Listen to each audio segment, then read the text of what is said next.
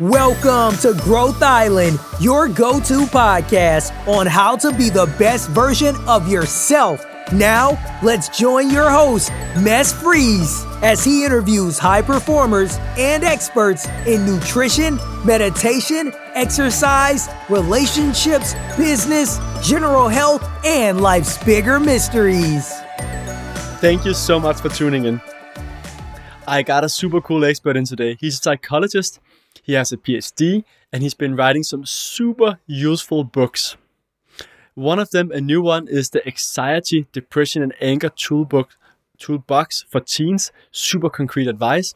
He also wrote another book about how to actually help a defiant kid. We're going to get more into that later. I know several friends at least have big challenges with that, so that can be a lifesaver if we can get some concrete advice out. So, the guest that I got in today is Dr. Jeffrey Bernstein? Steen? Bernstein? Stein. Steen. Stein. Yes. Sorry. Steen. Steen. Bernstein. Jeff- Jeffrey, thank you so much for taking the time to talk to me today. Thank you so much, Mas. I appreciate it. So Jeffrey, how did you get into psychology and how did you get into writing several books? well, um, I grew up and I, you know, I'm very grateful. I'm, I'm an only child. So I think as an only child, it kind of gave me a lot more time to think because I wasn't fending off siblings who were trying to tackle me and knock me down and wrestling with them. Although I'm grateful to say I've had a lot of friends growing up and still do. But I think maybe part of that was the only child part. A lot of it was my personality. I remember even it's so wild. I remember back in fifth grade, we did a, an experiment. It was like a sociology experiment in our in our hick upstate New York, very rural community school. And it was doing the brown eyes versus the blue eyes, an experiment to look at prejudice. And I remember in the group debriefing subject uh, discussion, which, by, by, the way, all these, you know, fifth graders and sixth graders got really carried away. In some way, the experiment was a fail because, well, it showed that people can really polarize. And you look at our culture and the world, and we certainly have a lot of that. Um, but people took it too far. And I was very much wanting to check in because some people were very hurt during that like one day where the brown eyes are the ones in control versus the other day the blue eyes. It's funny, I never talked this is just coming to me, Mas, as you're asking me. I haven't talked about this in years. And but I remember all my questions were like so oriented toward the shame and the pain and the anxiety. And that that's just probably one spot one event on a timeline where my whole life I've just been very fascinated by what makes people tick, the nuances of what makes us different, how much of ourselves, how much we're shaped by life uh, experiences versus genetics. I guess it's just been within me. I have sort of an inquiring mind. I can very much relate to that.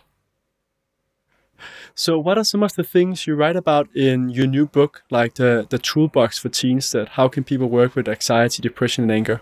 I guess there's sure. also a lot of aspects to tackle. But if we start uh, with anxiety, yeah, well, and the book is called "The Anxiety, Depression, and Anger Toolbox for Teens." Um, it was really um, very helpful to write it. It came from a lot of my work in sessions. I'd like to think most of the material in the book really comes from what I've done with so many kids in my practice and trying to get a sense of what works and doesn't work. And, you know, I guess what I can say is this I think anxiety is so common, and yet it's so poorly understood, even though we all know it's very common.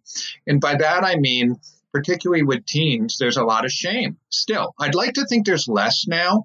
Um, for example, people in populations that are like LBTGQ um, population, people who have been maybe quote unquote not in mainstream society, who are thankfully being able to integrate in the, the world is being more open, right? We're talking about more diversity. And so, nested within that is psychology and all the nuances, all the things that we struggle with. I, would like to think we're getting more open, but we have a long ways to go. And with teenagers, what I find is a lot of them won't even know they have anxiety. It'll come out sideways. It'll come out through depression. They'll want to, you know, they get worn down. They get maybe a lot of social anxiety. Did I say something stupid? Is she going to reject me? Is he going to reject me? You know, I lost this friend. What's wrong with me? Kind of thing.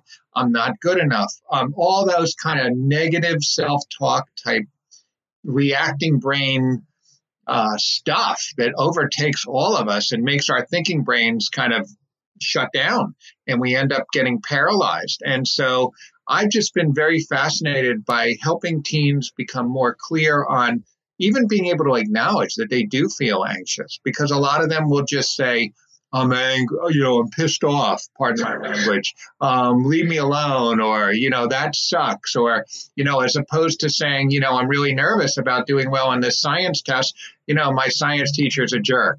Now, um, I don't want to under, you know, undercut all teams. I mean, some are articulate and are able to express that they have anxiety, but a lot of the kids that I see in my practice, they just become so overwhelmed that they can't problem solve. And I really think Mass, that the two skills in life that we all need more than anything is the ability to calm down and the ability to solve problems. If you can do those two skills in life, calm down, solve problems, to me, all the rest falls into place. And anxiety, and the reason I'm so interested is because it usurps those two skills the ability to calm down and solve problems. Makes sense. Yep. And when we talk about anxiety, will you try and give a definition of that? Because there's both anxiety for groups, there's panic anxiety, and so on. So just a few words for someone that might actually have anxiety but are not aware of it, and and otherwise, so people can kind of identify what it means. Mm-hmm. Well, I think for a lot of people, anxiety is felt with a lot of questioning. I think there's two words that there's a lot of exercises in the book, in the toolbox book, that talk about this. So there's two words that usually drive most of the time that we have thoughts around anxiety. Those two words, the leaders are what if? What if I can't get this done? What if I don't get into a good college? What if I don't make the team? What if she thinks I'm ugly? What if this pimple on my forehead really turns this person off? What if they see it? What if it gets worse? You know, the body image stuff, all those kind of what if statements. Another one that really is a big driver of anxiety is, and this is all from cognitive behavioral therapy, the idea that our thoughts shape our feelings and our behaviors.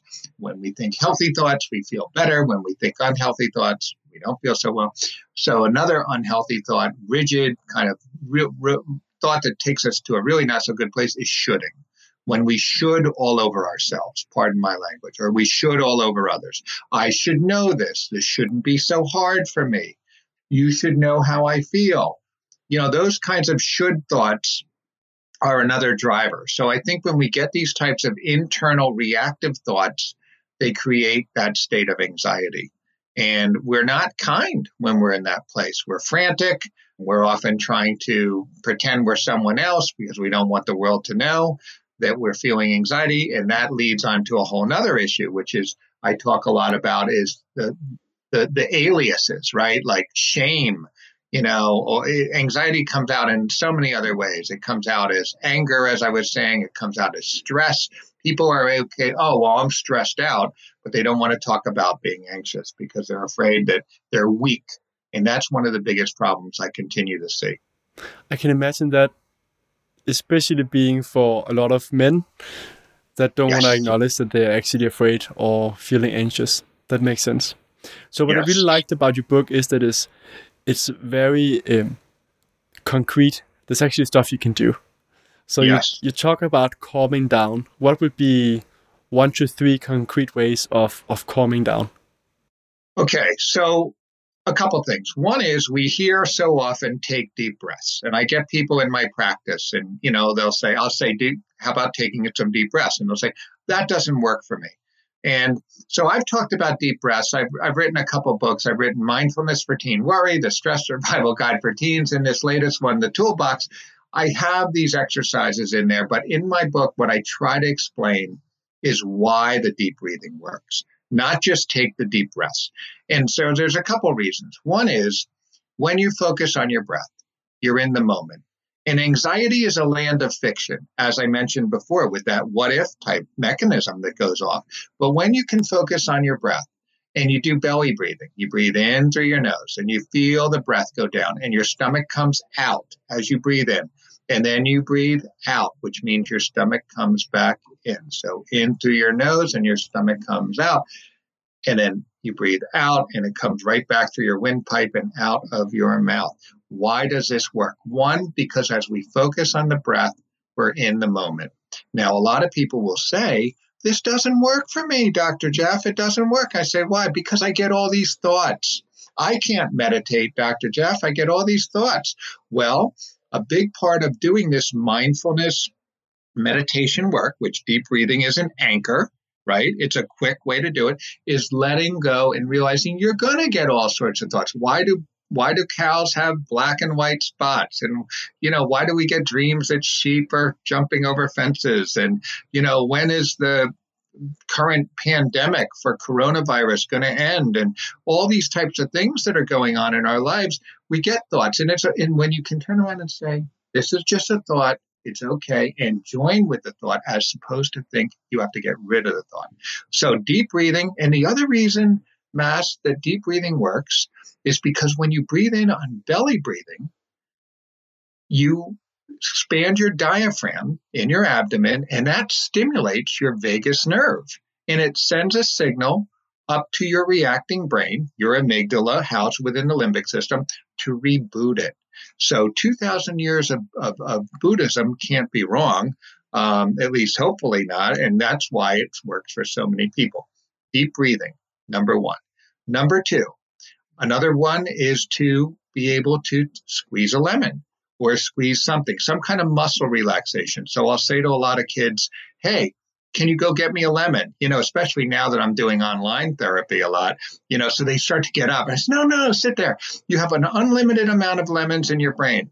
So grab a lemon, pretend there's a hole in the bottom of the lemon, squeeze that lemon. Do you notice when you squeeze a lemon, your arm gets tight? Your whole body follows it. Now drop the lemon. Oh, your hand gets loose. So working on that muscle tension directly. So we've got that. And then another strategy is again learning to challenge those what ifs, mass. And one way to do that is to have a, a, it's like there's a prosecuting attorney, a lawyer who's trying to really nail you with that what if. You want your own defense attorney, in-house counsel in your brain. And that, and I actually have exercises on this in the book and where you write out each what if and then you write out the counter what and this is seven word fix for the what if. Here we go.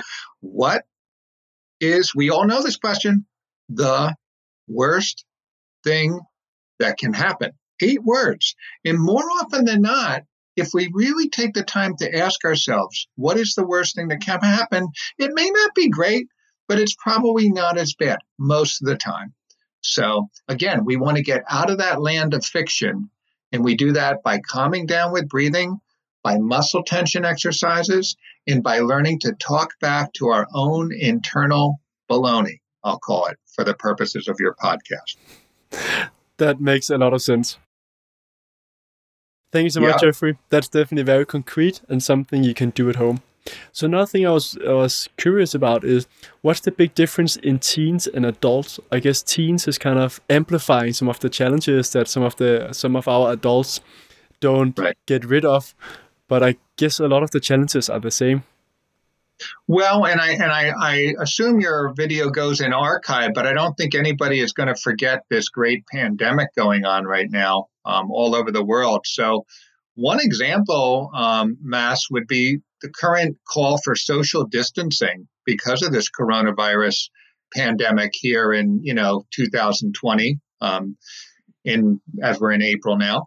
Um, and what what you see with a lot of not now there are teams that are following it so shout out to the teams that are being quote unquote obedient and compliant and following it but the teen brain there was a lot of um, press initially about teams gathering on beaches and kind of not really buying into the social distancing, and it, which is, of course, the precaution we need to take so we don't infect ourselves with this terrible current virus right now.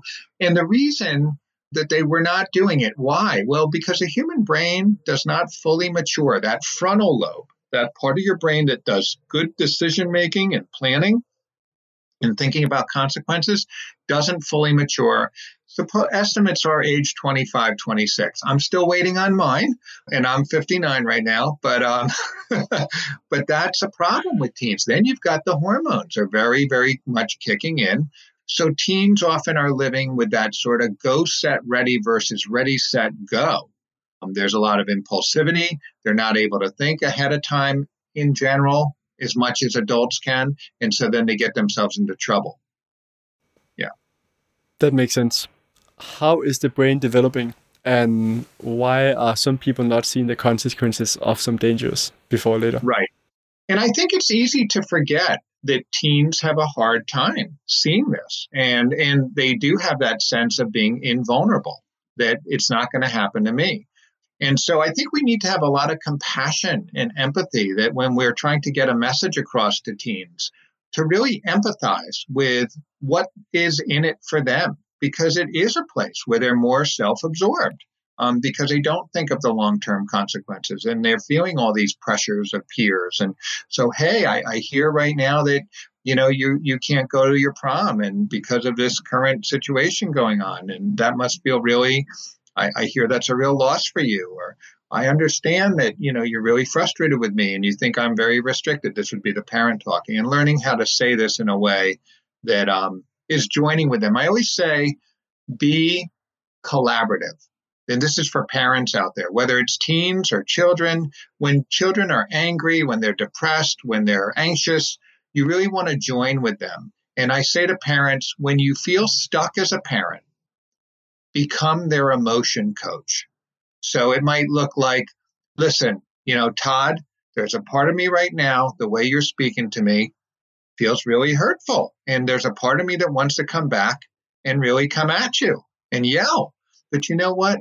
I don't think that's going to help you and me. So, see, as I'm talking right now, I'm narrating my own emotional experience and I'm modeling. Okay. So, as a coach, I'm, I'm modeling and I'm slowing myself down by using my thinking brain, by describing what's going on for me, and hopefully I'm modeling. Then I might want to ask that teen or that child, you know, I wonder, maybe you agree with me, maybe you don't agree with me. But don't you think if we have a constructive conversation about this, we're going to get further? Maybe we won't, but don't you think there's a higher chance we'll work this out if we can talk this out? You know, so again, and, and even, but a lot of what parents do is they put themselves on the bottle it up and explode later plan. Like they try to ignore it, they try to pretend it's not bothering them, and then they just go nuts. You know, they just, you're not, you're losing your phone for the next year, or you're not going to have the car, or stay up in your room for the rest of your life, you know, that kind of thing. So the parents get emotionally hijacked too. I've heard that happens in relationships as well. Mass, it's interesting you asked me that because my first book was they all came from pain, but my first one came when I went came from when I went through a divorce, which was um, you know over 20 years ago at this point. Um, and I was really trying to look at what brought the end to this marriage. And you know, I always wanted to be one of those guys. I'm joking that would say, "Well, it was all her fault," you know. But uh, I knew it's a little more sophisticated and nuanced than that. And I realized I was having a lot of toxic thoughts. And I think at the time, my, my ex wife certainly was too, because we all get them. We're human. You know, like it's always about you. You know, you never think of anybody but yourself. You know, you're a this or you're a that. Um, you always have to be right. You know, you should know how I feel. And then one day when I heard that, you should know how I feel, I thought, why can't she read my mind? Why, you know, and then that became the title of my first book. Why can't you read my mind? And why can't you read my mind is exactly what you're asking me about. It's it's about how we get toxic thoughts. Just like I described, you know, you are never ever reasonable, you know, that kind of thing. I can't ever reason with you, whatever form of that statement comes out, but it's that rigid, all or nothing, very uncharitable thought that comes out when we feel threatened. And the reason that intimate relationships, I think, are such a fertile breeding ground for toxic thoughts is because we're so vulnerable in an intimate relationship. We're trusting this other person. We're, we're with them uh, romantically, spiritually, intimately. We put so much of ourselves in. And then when we have those inevitable misses, those miscommunications, those misunderstandings, you know, those misses, I call them, we end up with what I call the 3D effect, which is we get a little bit distracted. Then we get distance. That's the second D. And then if it goes too far, we get disconnection. And the whole point of that book and the whole point of this work with couples is that empathy, empathy is more important is well i'll say this it's just as important if, as, if not more important than love the way we detoxify our thoughts are by learning to give the other person the benefit of the doubt. Not give in not be abused not enable but to see their perspective. And when you have empathy that is a great way of detoxifying. And there was another book i wrote years ago called liking the child you love which was all about how we have these toxic thoughts, which we're most of us are chicken to admit we have them, toward our own children.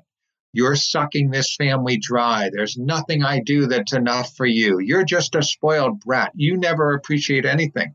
And, and we love our kids, but we often feel we don't like them. But a lot of us are very afraid to admit that. But it comes out in these over the top elephant gun like delivered consequences.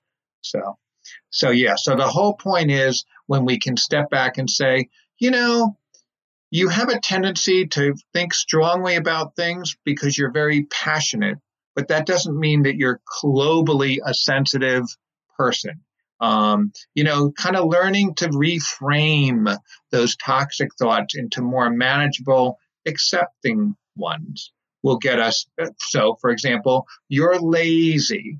Well, now whether that's toward a child or toward a spouse, well, right now you're motivationally blocked, but I certainly admire how when you were going out for cross country team, how you went out and took those runs seriously. Or man, you know what? I got to give it to you. I, you play that Xbox, you know, five hours at. Yes, it's very riveting, but you did advance yourself to a high level. Your, your, your friends were telling me this, that kind of thing. So we need to really find the good the positives in others um, because it's so easy to get mired in negativity. That makes a lot of sense. Yeah. You go ahead. So you talked about one thing is calming down, another thing is problem solving, being like the yes. two skills if we can master them. How do we get better at problem solving? I was talking to an expert the other day, Glib, who wrote a book about behavioral economics and some of the biases that we have. Mm-hmm. What's your take on some of the things we can actually do? I think, you know, I think a lot of times we have it within us and we don't see it. I think one of the best things we can do to be good problem solvers is to sit down and make a list. That would be the ideal, but at least formally go over and mull over in our heads, kind of think through times that we have approached situations well and have problem solved them. I mean, certainly the classic steps are you want to you know, slow yourself down, identify the problem, you know, come up with possible solutions, test them out, and then see if it works and then keep recycling. But I think a lot of times we're so flooded over. So certainly you want to do your, you know, watch your breathing, take some deep breaths, relax your body, get try to manage those toxic thoughts. Those are all important. You know, I hate this, I can't do this. There's, you know, I'll never be good enough. All those things. You know, coming back with, hey, look, this is hard for me, but it's not the end of the world. I've done a lot of difficult things before. So, really managing that self talk. But then I think we can really give ourselves a gift by saying, wait a minute, you know, I can solve problems. And he, like, you know, back when I was really having a hard time in chemistry and I did go and saw the teacher and well the teacher you know was intimidating me. Well then i talked to my parents and you know they i'm really grateful they got me a tutor and i sought some extra help there or you know um, a situation with a friend who took something the wrong way. And hey you know what? I initiated that discussion to kind of check in and see what was going on you know? So the more we come up with data the more we come up with looking at our own behavioral experiences of the situations that we did solve, conflicts we didn't manage, really boosts us. And, and I'm a big believer, um, Mass, in terms of um, islands of competence, that we need to build our islands of competence. And how do we do those? We look for them. I mean, if you go out today and you buy a blue, I I don't know if it's okay to mention a specific model, but a blue Toyota, you know, whatever the make is, like a blue Toyota Camry, tomorrow what you're going to see on the road are what? Toyota Camrys. There, it's called selective attention. And the more we tend to have something top of mind, and we have to work at a little bit, but the more we're going to see it. And then we'll see more of it. The more I focus on the problems I've solved, what I've done a good job in, the more I'm likely to give myself the benefit of the doubt. I think that's one of the reasons that positive psychology or gratitude journal is so effective as well. So uh, since 2013, I've been writing down my gratitude journal every night, and I just I see more of the positive. I have my focus on it. Apart from that, I surf. I see surfboards everywhere, and when I start a new sport, I see that everywhere. But I think that's such a powerful thing to really be aware of that you see what it's it's a it's a cycle where you see it more and more. I'm so glad you brought up gratitude. I really am. I, I it's it's been in you know all my books, um, and lately I, I really very strongly in the Stress Survival Guide for Teens, which was another one, and and the latest one, um, you know, the the anxiety, depression, and anger toolbox, and a lot of gratitude exercises and activities in there, and you know. Um, the question is why does gratitude work and it's kind of because it, i really think it's an incompatible to have gratitude and also be anxious. It's very hard to fill yourself up. You know, anxiety is a real scarcity me- mentality. It's what if, it's I'll never be able to have enough of this. Oh my gosh, what if I lose this? And when you focus on what you have and really allow yourself to feel it, it's it's just it's wonderful. And I think that gratitude and acceptance are to, you know, accepting a situation versus trying to tell yourself it shouldn't be there or why me. Um, doesn't mean we can't work to improve it, but I think gratitude and acceptance are huge tools. And gratitude is a big part of positive psychology, as you mentioned. I, I just a few weeks ago brought back out, I cleaned out the dust and I brought back out my, my gratitude jar. Um, I was doing a journal, an app on my phone, um, but I find that if I take that gratitude jar and literally put it on my desk and I fill it up with paper, like little post it notes, and I see them pile up, it just gives me that visual cue that I've got things filling me up.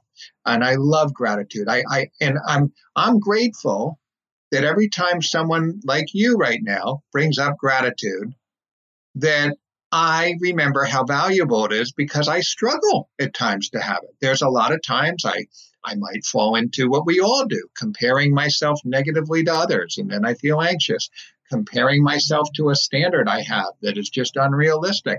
And so I'm so grateful right now that you brought up gratitude because I think we all need to kind of like have each other's back when it comes to gratitude because we're in a world filled with a lot of, you know, breaking news and things that shock us and scare us and and we need to be able to remind each other to be grateful. So, Mass, one of the best things out of this interview today is, besides the honor of being here with you, is you reminding me because it's in my books. But I also like to be real human with my with everybody that I work with and say I have to battle for this too. But gosh, when I do, I feel so much better. So for me, it's it's one of the most powerful things.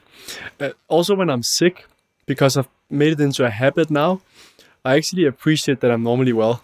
And for some people that haven't started, it might sound holy or something else, but it really is a practice of learning it. So whenever I'm sick, I'm very grateful that I'm normally feeling well and looking forward to feeling well again.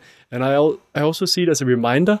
Sometimes you need something bad in your life to really appreciate the good. When things are going too well all the time, is you don't appreciate it in the same way. But when I had migraine or something else, I really do appreciate that I don't have migraine on a daily basis, basis and I only get it two times a year. So uh, most people that listen to the podcast has heard me talk so much about gratitude journal, but I think it's, it's so essential. It's very essential. And the more that we can build it into our lives like a habit, I, I know that for me, I've done different things. I mean, I've gone when I'd go to the gym and I'd walk out of the gym and I'd say, okay, this is my gratitude cue. I'm walking right now by the front desk on the way out let me say a gratitude to myself. So I found that if I kind of come up with these gratitude stations, these cues, these physical kind of stimuli that kind of let me know to be grateful, that can work. And of course, my gratitude jar, the app. Sometimes I find I need to really mix it up. like do different types of strategies the jar, the journal, writing it down, um, or just having really good conversations about it too. But you're right. And again, I think one of the really cool things about gratitude is you, you really can't be actively grateful and anxious at the same time. It's hard to be depressed when you're feeling grateful. And it's very also hard to be angry when you're feeling grateful. So that's why I have exercises up the wazoo in my book about different ways to help people get to that state of gratitude. That makes a lot of sense. So, yes. your book, 10 Steps to a Defiant Child, or how was it? Oh, that, that was 10 Days to a Less Defiant Child. And I can tell you a real quick story on that because that one came from, from pain too.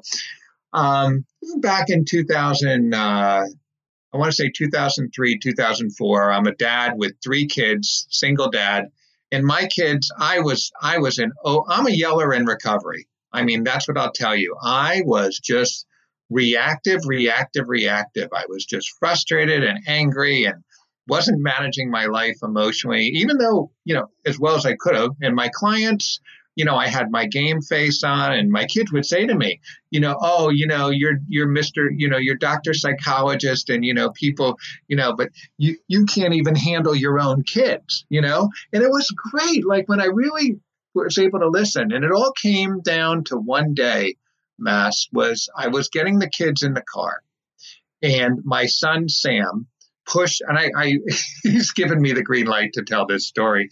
Um, he pushed his, he was nine. He pushed his younger sister Gabby against the car. They were fighting over something, and so and my oldest Alyssa was there. She's 11. And so I, I turned to him. I said, "You get in the car right now. How dare you? You don't treat girls like that. You don't treat people like that." You know, my little lecture. So then he he gets in and he's sitting next to Gabby. You know, Gabby's hamming it up and crying like a younger sibling. You know, in drama. And then I've got my oldest in the front seat. Aren't you going to do something, Dad? You know, and all this. It was chaos.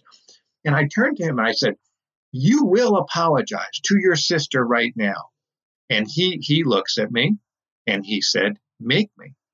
Now, back in the old days, I used to live in a very rural area with cornfields. And I had this fantasy of taking my son out to a cornfield just really letting him have it.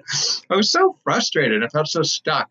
And so I had this epiphany came over me, Mass. It was unbelievable. Like, honestly, I never had this. I imagined that I was floating over the car, looking down, and I watched him working me. I saw where he was and the struggles in his life, and I saw mine. And by looking down, metaphorically from above, I was able to take a lot of my own ego out of it. And by doing so, I heard myself say to him, Sam, I'm asking you please to apologize to your sister. I can't make you, but I know you're better than this. And that was the birth of that book, which I'm grateful and honored to say reached its second edition 10 Days to a Less Defiant Child. And that book came from that moment. And it was the birth also of the theme of the book, a couple themes, but one is calm, firm, non controlling. No one likes to be told what to do, especially when their brain is in overreactive mode. Calm, firm, non controlling. So, me saying, Sam, I'm asking you please to apologize to your sister. I know you're better than this, but I can't make you. Was that that's an example of that mindset. And I always say it's not about the specific, everybody wants tools. I'm all about tools. But if you don't have a mindset, the tools aren't going to work. And so going back to how I feel to manage anxiety, depression, and anger, calm down, solve problems. Those two steps. How do you manage a reactive, defiant child? Calm, firm, non controlling. If you think about that mindset, the rest will just come to you. And it did. Now, am I claiming I was the perfect father since then and I never got reactive? Of course not. But I'll tell you what, it changed me so much. From that moment on, I yelled, I overreacted much less, not perfect, but much less. You know, the only perfect people are in the cemetery, but I, I, I got much better. And most importantly, my kids got to see me in a way that they could communicate and feel emotionally safer with me. And I learned to be a coach, an emotion coach. And the funny part of that story, too, is my son Sam, he's a good guy. He's currently at the time of this show, He's, uh, you know, he's 26 years old. He's a power lifter and he he squats like I'm bragging. I'm so proud of him, but he's a good guy. That's what I really admire about him. But he, he does like a 660 pound squat and a 700 and, uh, and, and, and five pound deadlift. So and he's only like 200 and I don't know 15 pounds. So, you know, if I ever took him out to that cornfield years ago, he would payback would have been pretty brutal. So he's a good guy. But it was a key learning experience for me to really have to step outside of myself. And that's that was what really drove 10 days to a less defiant child. I really love that framework. Super concrete and a good way of thinking about it. I, I, totally agree. The mindset, and then you can use the tools afterwards. But I think that's very concrete. I'm sure there's several of the listeners out there that's going to apply that. I, I hope so, and thank you. And again, they all came from pain. But the good news, and it's been such an honor, and talk about being grateful, is I've now had 30 something years. And a lot of these things that I've come up with, these strategies, these mindset, I, I, I ask clients for their feedback. And I'm, I feel like I know less now. Years ago, I knew everything because I'm always learning, like you. I'm a lifelong learner. And but I but that said, I will say that I also feel I've validated by working with so many people that yeah and you know i don't really have anybody that comes into my office and says you know look like a middle-aged person looking back you know what messed up my childhood was my parents just took too much time to really understand where i was coming from. And i certainly don't have couples coming into my office and saying on the precipice of divorce and saying you know he just listens to me too much. He just really gets me. He takes too much time to empathize. Now, if any of that happens, I'll quit. but that's not going to happen. And that's why we have to really look within ourselves to create these conditions and also share them with those with whom we love and value. That definitely resonate. And again, as you said, it's it's harder to practice in real life and no one is perfect, but being aware of it. And I really like your model of being first calm down and then you can start working on it. As long as your amygdala is working, you're not going to make the good decisions. You're not going to listen properly. And I think that's so important to remember. It's hard to catch ourselves once we get in that state, but it is a practice and becoming more aware of it. It is. And I think, you know, there's a model, Dan Siegel on YouTube. It's, it's easy to find his motto. It's the hand model, the brain and he he really does a nice job of showing how you know we have he takes a human fist. And i also have a model of that in my book. I adapted in the toolbox book. And it's a very concrete model where you can see if you hold up your fist you know where your um, um like the, your, the knuckles part of your hand is is your your forehead where you have your you know your your your prefrontal cortex and then where your thumb is covered when you close that fist back in there you have your reactive brain. And it's a nice way of looking at it and seeing it. And certainly you're right. You know, the more that we can manage our reactive brains, the better off we all are. And, he, and consistent with his model, he talks about name it to tame it. And I think a lot of times when we're able to just say, listen, I'm really feeling anxious right now. I'm pretty stressed out. I'm a little scared. I'm depressed. You know, I'm, I'm struggling with this. When we actually use our thinking brain to come up with the words for that, that helps calm us down too. So naming it, there's nothing wrong with doing that. It's one thing to do it 24 hours a day, seven days a week, but it's nothing wrong when we need to share our experience doing it when appropriate. Because when we verbalize it, because we often hear, you know, talk about it. You need to talk about it. It helps to talk. And people are like, why should I talk about it? But then when you look at that model, that when you start to transfer all that reactivity and hyperactivity in your amygdala, that reacting brain, when you take your deep breaths, when you count to 10, which starts to engage, that's another one, when you start to engage your logic thinking brain, then you can find the words. And then when you find the words, you're moving all that angst to words, which are your thinking brain, and that helps transfer and calm you down. Got it. So I will make sure to make notes to all of your books oh, so people you. can find them and your website as well. Any preferred channel for people to reach out to you? Oh, um, well, I mean, I, I'm on LinkedIn, Dr. Jeffrey Bernstein, psychologist. Um, my my website is got all my information on there, and that is Dr. Jeff, D R J E F F online.com. So between, and that's got a form submission page. So sure, those work. And my email, dr J E F F for the number help, H E L P, at gmail.com. So they're all different methods. Before we round off, any last advice for the listeners out there? Be kind to yourself. I know we all say that, but I think we're in a place where self compassion, where we have a real self compassion shortage out there. Uh, remember, it takes time for all of us to keep growing and think of ourselves as learning and growing. I think that introduces a lot of flexibility. So that way, when you tell yourself you're learning and growing and you try meditating or you try counting to 10 or you try doing, you know, body relaxation or anything, therapy, and you feel like it's not working, remind yourself, I'm learning and growing, and that's okay. And it takes time.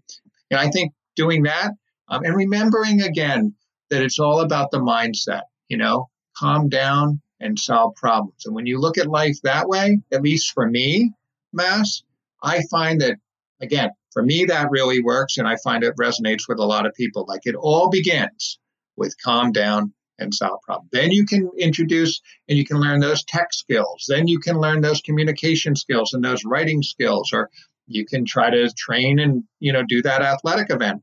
But until you can really calm down and problem solve, it's probably going to be hard to just go do something without having good expectations. Super. That's good. Jeffrey, thank you so much for your time.